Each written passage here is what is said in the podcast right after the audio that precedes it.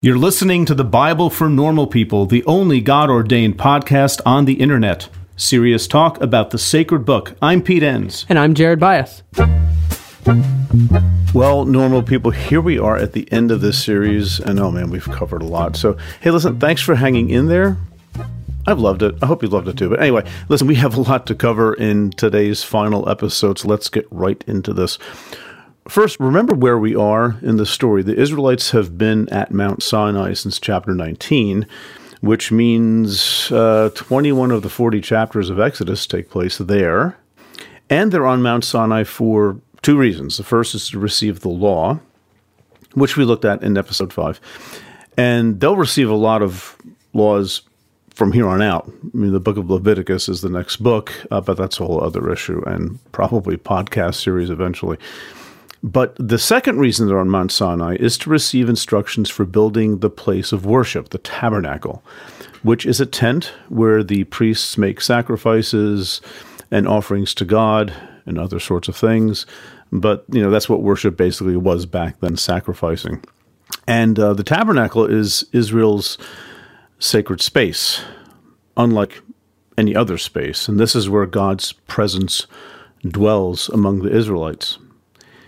And later, when they're in the land, the Israelites under Solomon will build a temple. And that's a permanent place of worship, at least it's permanent until the Babylonians destroyed in 586 BC. But now that they're wandering in the desert and a portable sacred space, a worship center, well, that's obviously the way to go. You don't erect a permanent structure when you're wandering. So, the last 16 chapters of Exodus, 25 to 40, are dominated by this tabernacle. And no matter how bored we might get reading this section, it's worth noticing that the Israelites thought it deserved a lot of space. And these 16 chapters fall into three parts. And I don't think there's a lot of debate about how to divide this whole section. But the first section is the instructions for building the tabernacle, and that's in chapters 25 to 31. And that's followed by what seems like an interruption to the story, and that's the rebellion in 32 to 34, the golden calf episode, which nearly led God to like nix the whole plan. And then the third is the actual building of the tabernacle in 35 to 40. So let's just take all three of these sections and see what happens. So, you know, let's look first at the tabernacle, and we might as well start with some historical issues that are raised by this episode.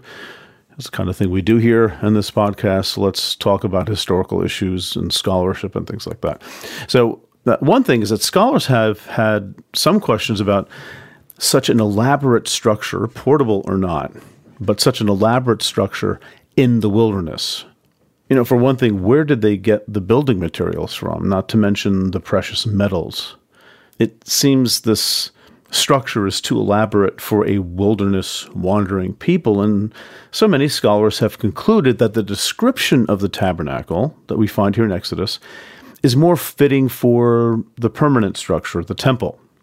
In other words, the description of the tabernacle seems like a description of the temple, but brought back into a much earlier period in the story. And we've seen this sort of thing in earlier episodes. For example, in episode 4 in Exodus chapter 15, the Song of Moses, well, in that song, the temple makes an appearance too. This is just part of the writing of this story. As we've said before, it's looking at a time gone by, but written from a later point of view.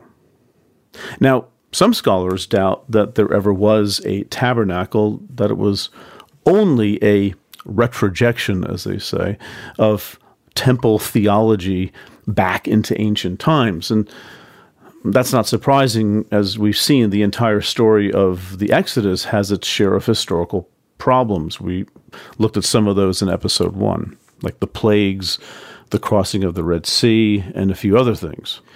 And the tabernacle doesn't escape that same kind of scholarly assessment. But just as some scholars say the Exodus never happened, others say, well, something happened, but we don't know exactly what. Well, in the same way that scholars say that, they say that also about the tabernacle. Right? Some say there never was a tabernacle, and others say, well, there was some sort of a portable sanctuary, but its description reflects a later reality. You know, the description of the tabernacle does have a lot in common with the description of other sanctuaries among some of Israel's ancient neighbors. Yay, archaeology. But the question really is whether the description of the tabernacle is literally of a historical tabernacle or of the temple brought back into the past. And I'm not sure really if there's a way of ever coming to a firm historical conclusion on that question. I sort of doubt it. I'm just bringing it up because, again, that's part of what this podcast does. We're engaging biblical scholarship and I'm sure you can guess that we're just skimming the surface on this issue, like we do on many others that involve complex kinds of arguments and data and things like that. Another kind of historical question is raised by the fact that there is a second tent in Exodus, and it's called the Tent of Meeting. Now, on the one hand, throughout these chapters, we see this portable sanctuary referred to as the tabernacle or the tent of meeting. See, the two terms they seem interchangeable in Exodus, and you know who really cares anyway. But here's why you care. In 33:7, Exodus 33:7, the tent of meeting isn't at all an alternate name for the tabernacle. And here's what the verse says. L- listen and, and just pick up the vibe here of this verse. It goes like this Now Moses used to take the tent and pitch it outside the camp, far off from the camp. He called it the tent of meeting. And everyone who sought the Lord would go to the tent of meeting, which was outside the camp. See, rather than a huge tent in the center of the camp where sacrifices are made, that's the tabernacle, the tent of meeting here in this verse seems small enough for Moses to set up whenever he wanted outside of the camp where he would talk to God. In fact, Joshua and anyone really who wanted to consult God could have access to it, not just priests. So here in chapter 33, the tent of meeting has a different purpose than the tabernacle. And how do you, what the heck? How do you, how do you explain that? Well, this is often explained. Again, we don't know. At the end of the day, we can't say, you know, this is as sure as the sun rises in the morning, but this is often explained as a later writer, probably one with priestly connections, who combined the originally two separate tents into one, which is what we see everywhere else in the tabernacle section. See, this isn't simply a matter of terminology, but of two tents with different functions, which which raises historical questions. You know, were there actually two, or was the less elaborate tent of meeting that we see in 33.7 the original one? And the tabernacle got the main headline because priests edited the final form of the story? And on and on. Anyway, who knows? But 33.7 certainly complicates matters, and these are the kinds of things that tend to occupy biblical scholars who mainly are interested in what happened all right, so much for historical issues. Now let's look a bit at the symbolism of the tabernacle, and boy, does it have symbolic value. See, earlier I used the term sacred space to describe the tabernacle, and it is indeed. And one way of glimpsing what that means, sacred space, is by seeing the tabernacle as a microcosm of creation. Of course, that sounds a bit abstract, but microcosm is a term used in biblical scholarship, and it means that the tabernacle is a microcosmos. Or another way of putting it, the tabernacle is a small, concrete, down to earth version of the cosmos as a whole, the cosmos where God dwells. Or an even better way of putting it, and here I'm channeling my teacher, Jon Levenson Israel's sanctuary whether it's the tabernacle or the temple, is, quote, an idealized cosmos. Just listen to this. It's an idealized cosmos. It's the world as it was meant to be. A powerful piece of the testimony to God the Creator, a palace for the victorious king. A lot going on there. It's an idealized cosmos, the world as it was meant to be, a testimony to the Creator God. It's a palace for the victorious king. I mean, we'll unpack some of that at least as we continue here, but all that means is that if we look closely at this long, boring section about building a portable worship center in the wilderness, we will see some overlap between the description here of the tabernacle and God's act of creating the cosmos, because the tabernacle is a mini cosmos. And I think that tells us a lot about what the ancient Israelites thought about the sanctuary, how vital it was for them theologically.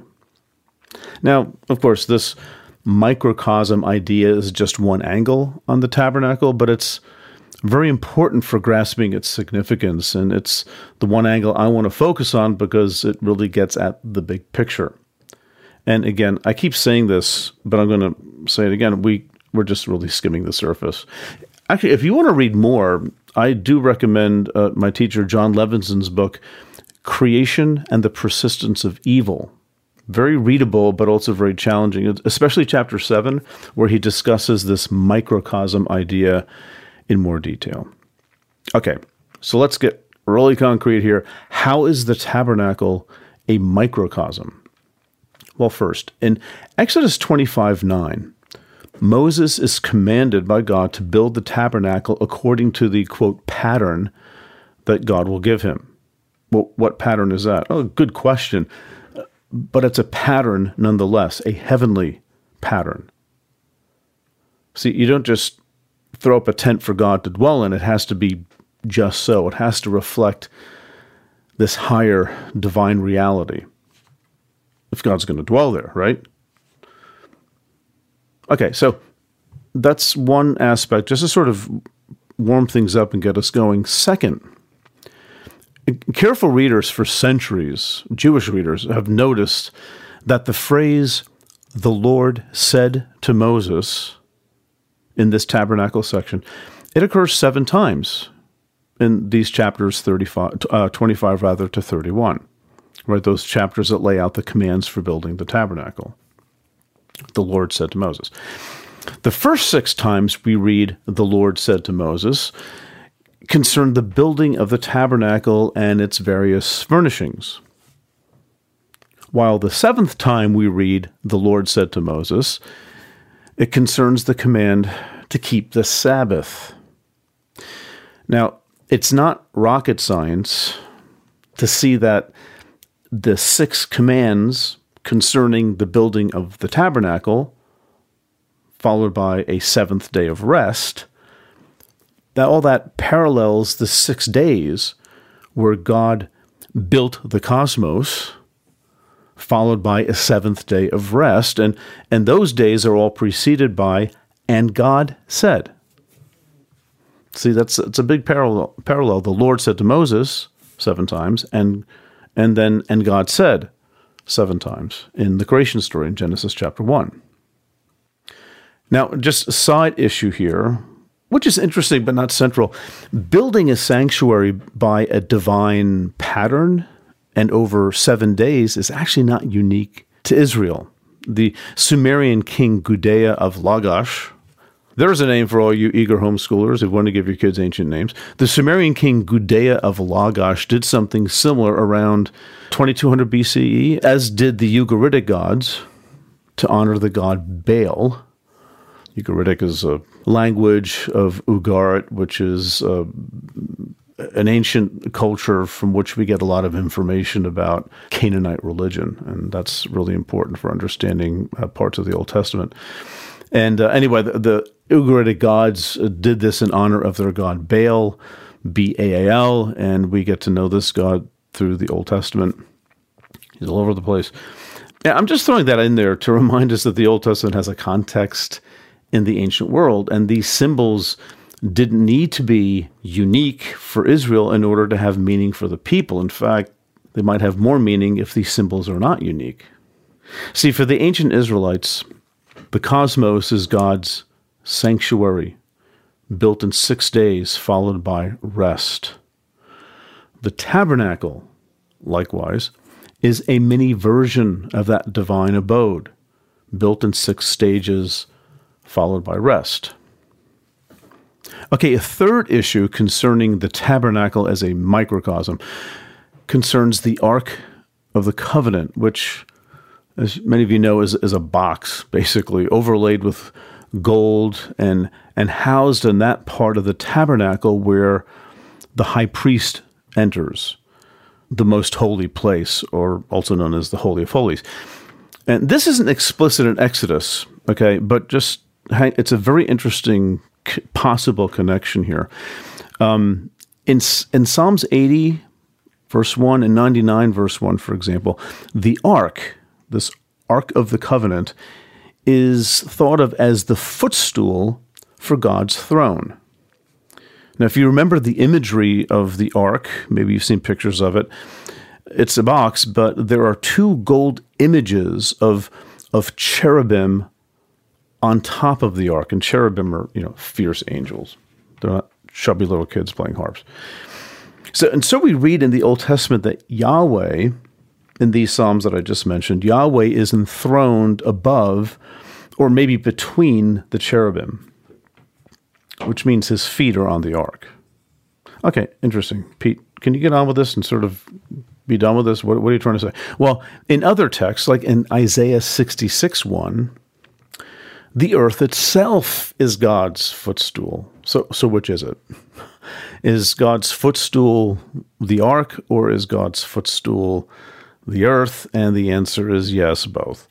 See, God enthroned over the ark in the tabernacle is a again a mini version of God being enthroned in the heavens with the earth as his footstool. And that's a good example, I think, of how the tabernacle follows a heavenly pattern, as we saw earlier.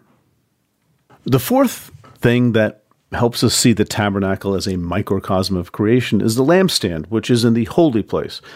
And that's not the most holy place, which is where the high priest is. The holy place is one room sort of removed from that, and that's where the other priests may enter. And this also has these creation kinds of overtones. See, the lampstand's function is to light the holy place from evening until morning, which, on one level, it echoes God's presence with the Israelites as a pillar of fire by night as they left Egypt. And in that sense, not to get off track here, but the, the smoke from the incense which we read about in chapter 30, that might echo the pillar of cloud by day. But the lampstand has also been seen by biblical scholars as a symbol of the tree of life from the Garden of Eden, especially given that the lampstand arms are buds and branches. That's in 25 22. The point being that entering the sanctuary is like entering and actually, let's say, returning to the Garden of Eden. That place from which Adam and Eve were banned by God, and the way back is guarded by the two cherubim holding flaming swords, like those on the Ark of the Covenant. See, this symbolism is powerful. In the tabernacle, the curse is reversed, and Eden is regained. At least Israel is given a glimpse of how it was all meant to be had things not gone so wrong in the first place. This is as close as you get back to Eden by being in the tabernacle. You know, not to go into hyperspeed here, but this imagery echoes throughout the Bible. The, the sanctuary is a symbolic Garden of Eden. In fact, so is the land of Canaan, where God and God's people are to dwell together in faithfulness to each other. But as Adam is expelled from the Garden of Eden, you know, Israel is expelled from the land. That's the exile. Yeah, so the sanctuary, Eden, Canaan, these are all sacred spaces and their symbolisms, they overlap beautifully. And I, if you're interested, you know, I draw that out a bit more in chapter four of uh, my book, The Evolution of Adam. Anyhow, the Eden imagery of the sanctuary symbolizes that, you know, when you enter it, the, the separation from God's immediate presence in paradise is reversed. The people are restored to full communion with God, at least in principle. And to enter the Christian story a bit, if I may, this is like how Jesus restores the people to full communion with God. And That's why it's pretty huge that the opening of John's gospel calls Jesus the tabernacle. You know, when he says, when the author of John says that the word became flesh and dwelt among us, well, dwelt in Greek is literally tabernacled. The word became flesh, you know, Jesus, and tabernacled among us, and we beheld his glory, the glory that in the Old Testament resides in the sanctuary. And also Jesus, you know, claiming to be the temple in John chapter 2 when he's debating the Sadducees. The function of restoring communion, of re entering Eden and being in God's presence, well, in the gospel, this has moved from tents and buildings to God dwelling among us in human form. You know, it's said that John's gospel portrays Jesus in his most exalted form, and, you know, you ain't kidding. There's a lot of this stuff going on in John. Well, anyway, another microcosm element of the tabernacle, I think this is the fifth, is the bronze basin for washing, which is in the courtyard. We're moving further out now outside the holy place and outside the most holy place. And its purpose, this bronze basin, is for the priests to wash themselves before entering the tabernacle itself. It's also called the bronze sea, that's S E A. And some suggest that sea has some important cosmic overtones. In a number of creation myths in the ancient world, the the watery chaos that's present at the dawn of creation is vanquished by the victor God. And, and echoes of that myth are certainly present in Genesis chapter 1, where God pushes back the deep, as this watery chaos is called in Genesis. And by pushing back this deep, this allows habitable space to appear, like the sky and the earth. The chaotic, threatening deep, hostile to life, is defeated by Israel's God so that the earth and sky may be inhabited.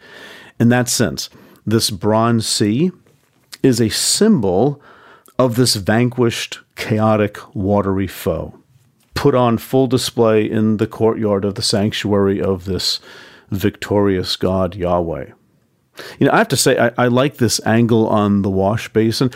I wish that Exodus were explicit in drawing out this connection. It's not, but I'm throwing it out there too because I mean others talk about it, and I think it's it's really really interesting.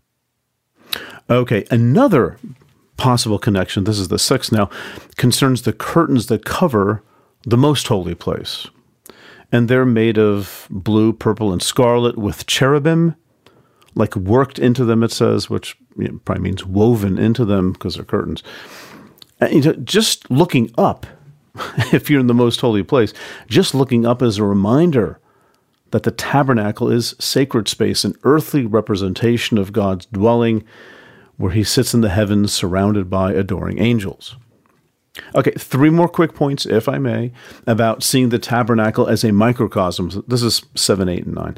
Uh, 7, briefly. The dimensions of the tabernacle are very precise and geometric. Look in most any commentary or study Bibles will have a picture of the tabernacle. And some have observed that this very ordered nature of the tabernacle reflects the ordered nature of the cosmos in Genesis 1, where everything is carefully designed and executed. Eighth, in Exodus 31 1 to 3, God calls these two dudes named Bezalel and Oholiab to manage the construction of the tabernacle. And, and these fellows are filled with God's Spirit. And among other things, also they're filled with wisdom, chokhmah in Hebrew, which is usually translated here as ability or skill. According to Proverbs 8, however, wisdom is with God at creation. Now, just hang with this chain here that, that I'm trying to build. Wisdom is with God at creation. In fact, wisdom itself or I should say, wisdom herself, because she's personified as a woman in Proverbs. Wisdom herself isn't actually created, but just is with God while God creates. Hi, everyone. My name is Edward Glasscock from Carrollton, Texas, and I'm part of the producers group here at the Bible for Normal People. This podcast has helped me grow in my faith by introducing me to better and healthier ways to look at God in Scripture. It's helped me realize that it's okay to hold on to faith while also having uncertainties. If you too have gotten something from this free podcast, please consider supporting Pete and Jared at patreon.com forward slash the Bible for normal people. For as little as a dollar a month, you can be a part of the group that brings this podcast to normal people everywhere. As a thanks for your support, there are lots of videos from Pete and Jared, a discussion group, and other rewards, so check it out. If you aren't able to support the show financially, don't worry. You can go to iTunes and rate and review the podcast. That can go a long way to help others find us. One group in particular we want to thank is our producers group, who truly helped the podcast improve and make it what it is today. Special thanks to Mike Mahevic, Mike, Michelle Casey, Shay Box, Ted Cole, Dustin Bockham, Marilyn Johnson, and Kevin Hopper. The Bible for Normal People couldn't happen without you. Now back to the podcast. See, if wisdom is with God at the creation of the cosmos, it's no wonder then that the building of the microcosm of creation likewise requires the presence of wisdom to pull it off.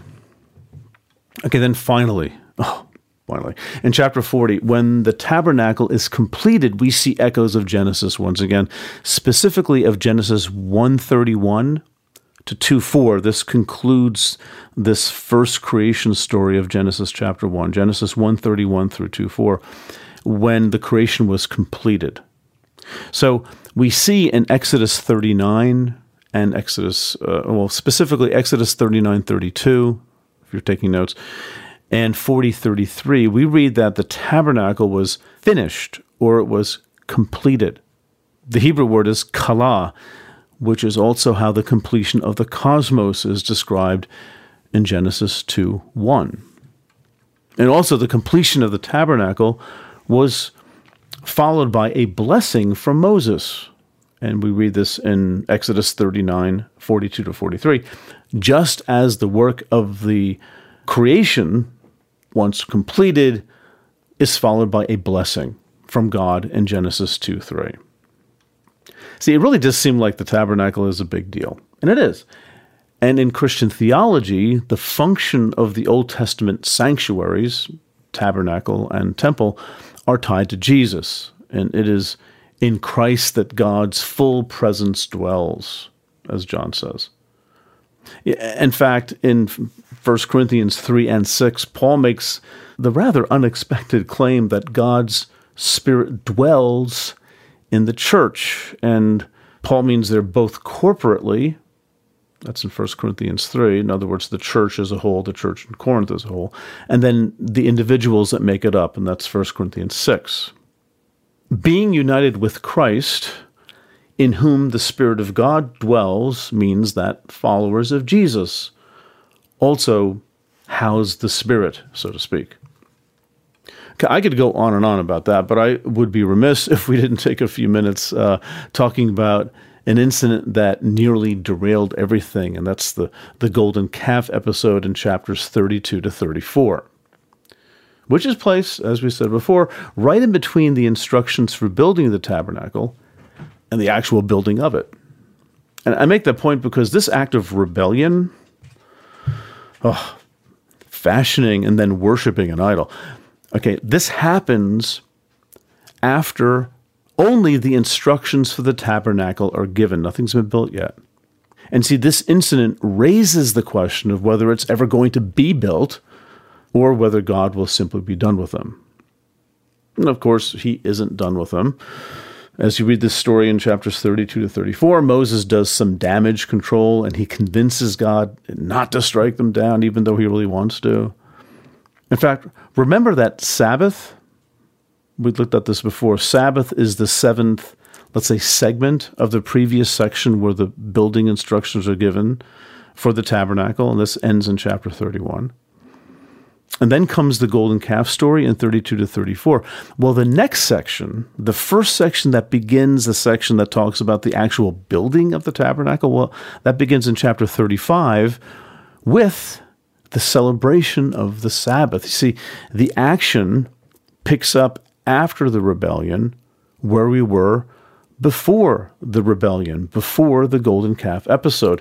And I'm making a point of this because, first of all, it was hammered home to me in graduate school as a Gentile who doesn't pay attention to these kinds of things. But I'm making this point because, you know, some Christian interpreters have read the golden calf story as an indication of the failure of Judaism See, this is where laws and commands get you. Judaism doesn't work. No sooner do they get a command that they just disobey it. Law is useless, it doesn't get you anywhere. But Israel's disobedience here doesn't derail the plan. That's the point. Despite the rebellion, the story picks up where it left off, in essence, without losing a beat. Hmm. I think that's pretty cool. The Sabbath, the day of rest, that's where we continue when the story of the building of the tabernacle commences. Now, some see the golden calf story as a retelling of the Adam story. This is very interesting, like it's a second fall. Disobedience and the threat of God's punishment are there in the Adam story and in the golden calf story. But whereas Adam is expelled from the land, this story, well, it continues. Unlike the story of Adam, these Israelites are not driven from God's presence, even though God really wanted to do that. We'll see that in a second. The sanctuary will be built and they will be allowed to enter into God's presence.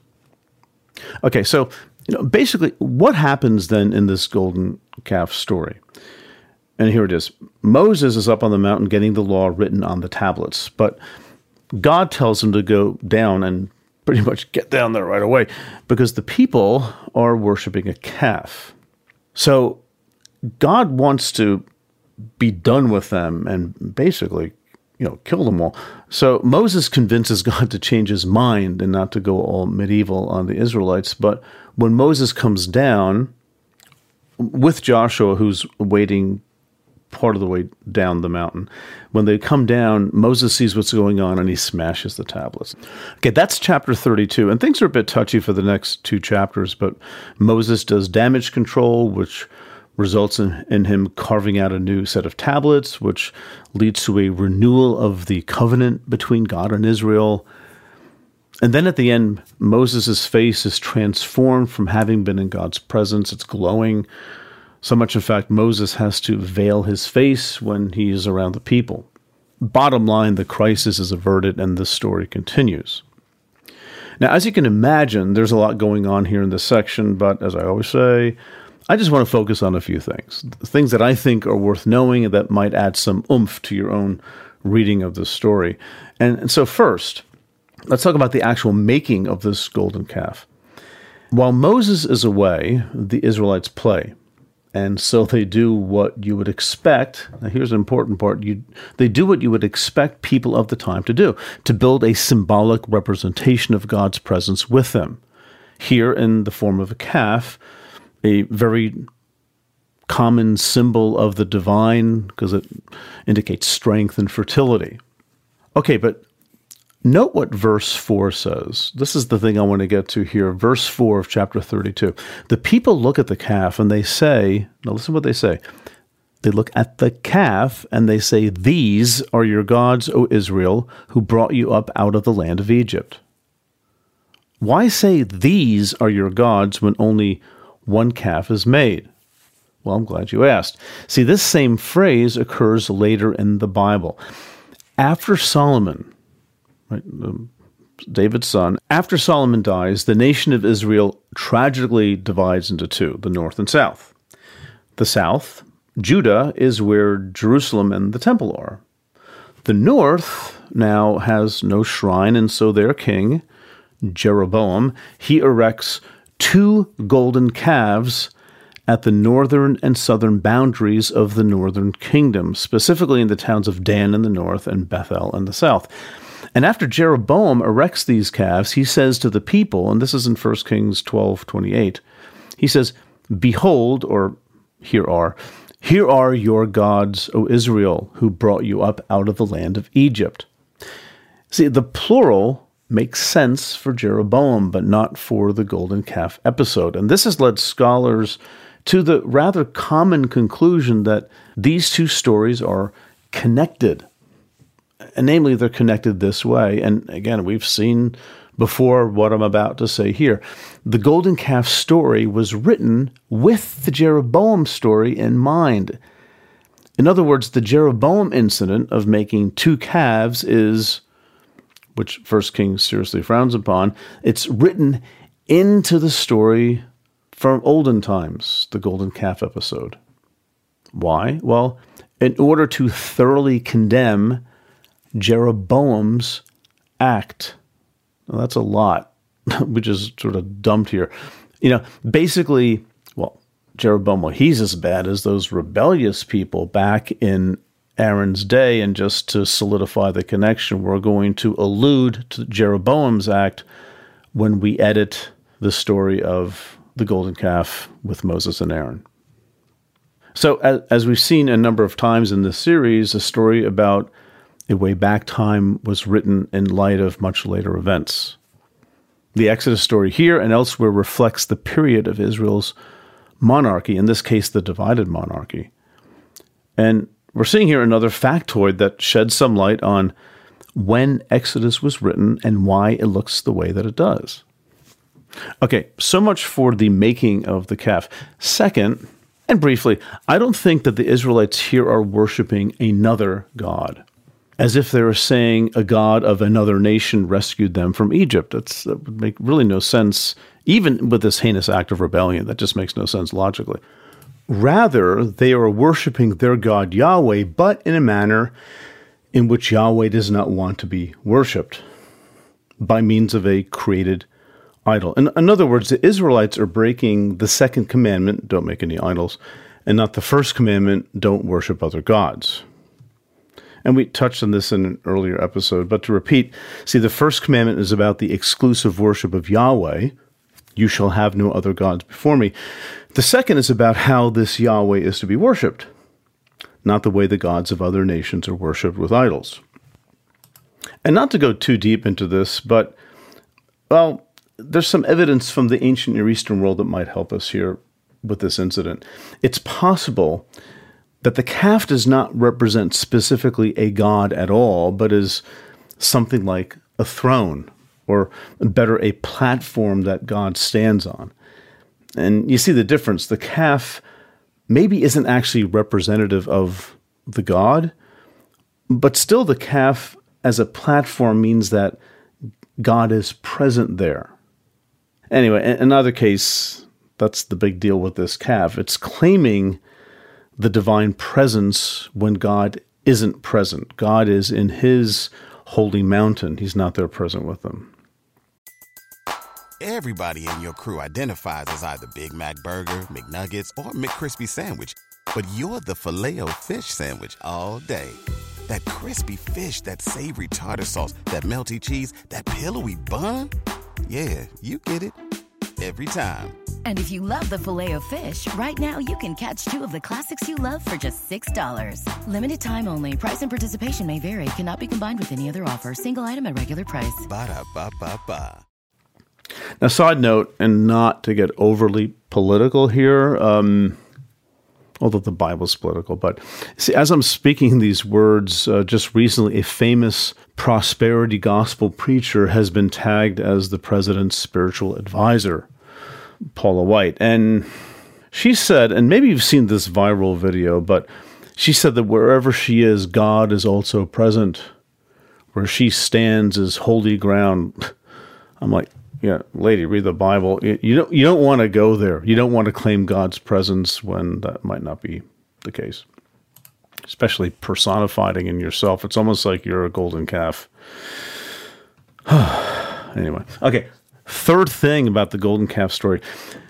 The Israelites are having a party down there, and this is no subdued worship service a lot of loud singing and dancing. It's, it's a very bad idea for a few reasons apart from the golden calf itself. See, note that in verse 6, they sacrifice and then they sit down to eat and drink. This is in chapter 32, verse 6. They sacrifice and then they sit down to eat and drink. Remember way back in 5 1, chapter 5, verse 1, Moses and Aaron confront Pharaoh and they say, Thus says the Lord, the God of Israel, let my people go so that they may celebrate a festival to me in the wilderness. See, the loud party with eating and drinking is a distorted version of that festival celebration. It's an alternate covenant meal, as some put it. God's deliverance of the Israelites was to have been celebrated by sacrifices and dining. but the Israelites have perverted it by jumping the gun. The problem here isn't the breaking of the second commandment, not just that, but also perverting this celebratory meal with God by invoking God's presence through a calf. But again, God is not present here in this meal. Furthermore, I, I, think this is number four, that's connected to the previous thing. The loud noise that's heard in the camp below is, as Moses said, the sound of revelers. And he says this in 32:18, as does the narrator back in verse 6. So it appears twice. See, the issue here is that the Hebrew word, the word is tsahak, has sexual overtones. For example, um, in the story where Potiphar's wife accuses Joseph of trying to rape her in Genesis 39, 14, and, and 17, that same word is used. Though, really, side note, there in the Joseph story, it's typically translated more innocently like, he insulted me. Anyway, the point is that to, to add fire to the flame, there seems to be something of an orgy going on. It's quite a mess. Alternate covenant meal indeed. And so, this is where Moses smashes the tablets. And that's, this is the fifth point. And then he burns the calf, grinds it to powder, scatters it on the water, and makes the Israelites drink it, which is weird, but maybe not to them. See, as commentaries explain it, this seems to be some sort of a ritual. Pulverizing the calf and scattering it implies, first of all, total annihilation. And you know, we actually have an example of this from ancient Ugarit. I mentioned them earlier, where the goddess, her name is Anat, A N A T, she takes the god Mot, M O T, and burns him, pulverizes him, and scatters the dust in the field. Interesting. Okay, so hold that thought. In Numbers 5, a lot of math here, folks. I'm sorry, but hey, it's the Bible, right? But in Numbers 5 12 to 31, we see a story, frankly, even weirder, where a woman suspected of adultery is made to drink a concoction of water and dust to determine her guilt or innocence. So to read that yourself if you want to. So, see, perhaps pulverizing the calf and making people drink it is for the purpose of totally annihilating this god, this false god, this idol and also for finding out who is responsible, who the guilty parties are. But, you know, sometimes the Bible is just not there when you need it. The text doesn't go at all into this or explain it. The writer just assumes that we get what's going on. And how rude of him not to know we'd be reading this millennia later with no idea of what is happening. Oh well. A sixth point everyone here is rather upset, not least of whom is God. And already before Moses comes down from the mountain, God tells Moses he intends to consume the lot of them by fire. And he's not going to eat them, but uh, by fire. At this point, Moses intervenes, and frankly, he calms God down and he gets God to change God's mind. And Moses does this by appealing to the honor and shame code that dominates not only the Bible, but ancient and, and many modern cultures as well, though not so much our Western culture. Moses' argument amounts to this. But what will the Egyptians think of you if you just took us out to the wilderness only to kill us? You don't want to look bad, do you? We see the argument worked, and Yahweh as we read, quote, changed his mind. And this is in 32:14. Now, some translators have that Yahweh relented. And the word can also mean that Yahweh repented, but just, you know, it doesn't really matter. If we take a step back, we'll see that none of that wordsmithing makes a hill of beans worth of difference. It's clear that God was angry and intended to do something, and Moses talked him out of it.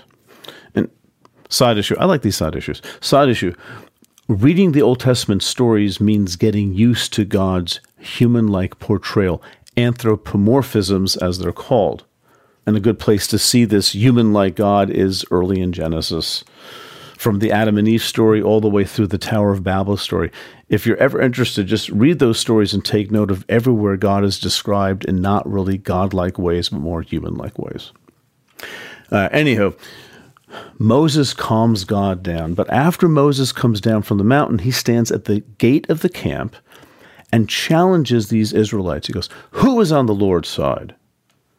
And what happens? Well, the sons of Levi, you know, the priestly tribe, they gathered around him. And just when you think maybe nothing super bad is going to happen after all, God says through Moses to tell these Levites to go throughout the camp killing people. And by day's end, the body count reaches 3,000. And then we don't read, yeah, gee, Levites, I, I know this was rough, but it had to be done. Thanks for putting up with it. No, instead, and this is in 3229, they're praised. Moses says, Today you have ordained yourselves for service to God. See, they proved their worth to be priests, and in doing so, brought upon themselves a blessing. Now, we won't get into the whole divine violence issue here. It's too big, too complicated, and I've got a lot of blog posts on that if you're interested. And I talk about it a bit also early on in The Bible Tells Me So. But it's a real issue, you know, where people struggle with this stuff all the time. And, you know, in this context, I mean, we can sort of work with what we have here immediately. In this context, this violence can be explained, sort of, within the logic of the story. See, it's a punishment that matches the seriousness of Israel's alternate covenant celebration. See, their act, in the logic of the story, their act was, in effect, an undoing of the entire Exodus story up to that point. Well, why do I say that? Well, remember that delightful pun we looked at in the first episode. The Israelites were delivered from Egyptian slavery so that they could be slaves of God. That that word in Hebrew, as you no doubt remember because you're such astute listeners, that word in Hebrew is avad, and it means both to be enslaved and to worship. See, the purpose for which Israel was delivered from Egyptian avad, enslavement, is so that they will be instead avad their God Yahweh, which means to worship Yahweh. See, this is precisely what the golden calf story is about. It's not like an oopsie moment. It's Israel's false worship is in effect a potential erasure of this entire episode because they're not worshiping God. Which is why God says to Moses basically, you know, step aside, let me consume them all in fire, and I'll start over again with you. And so, you know, three cheers for Moses for stepping in and saying, yeah, you see, Lord, the whole Exodus story is threatened by Israel's rebellion. But if you go through with this, you too, Yahweh, are putting the story at risk by putting into question the reputation you built up with the Egyptians. In other words, wiping out the Israelites won't solve the problem, but simply exacerbate it by wiping out God's reputation. I mean, think about that. That's a very clever argument by Moses in this story.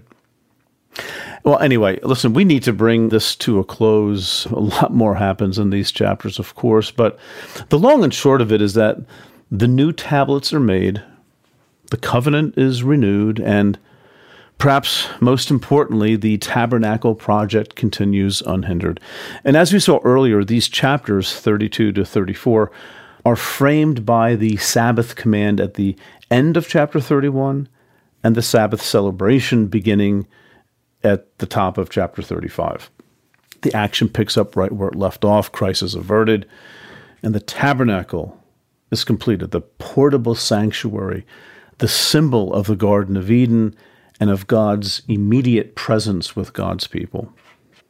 And all this sets the stage for Israel eventually entering Canaan, which is also seen as, as I said, sacred space where only purity can dwell and impure elements like the Canaanites, are vomited out, as we read in Leviticus, for example, and where the temple would be erected under Solomon.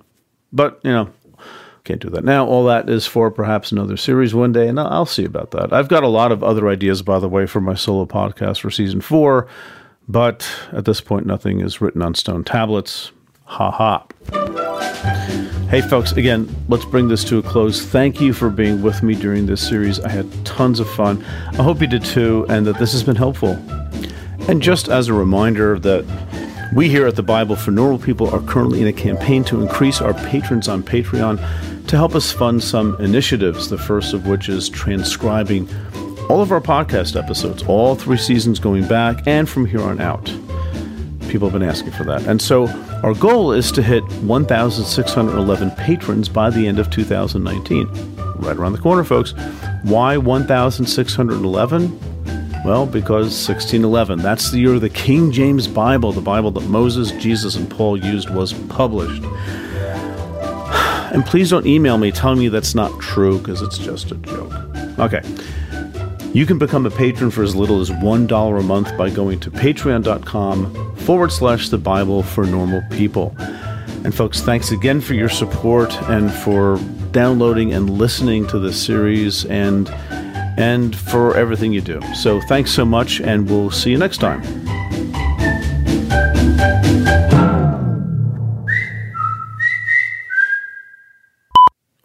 Start over again. Sorry. After Israel dies, after Solomon dies. Uh, my mouth is just so tired, David. I don't know why. I'm not sleeping. That's why. Okay. Which is why God says to Moses, Moses basically, I have to start that sentence again, Dave. I'm sorry. Which is why God says to Moses, I can't say the word Moses. I'll try it again. Chapters 32 to 20, uh, rather 32. Oh gosh. Do you hear that? My cat is scratching the litter box. David, this is my life in a nutshell. Give it a second. Hey, cat, you done? Another couple seconds. Couple seconds. Got a cat left. All right. We're just about done. What a pain.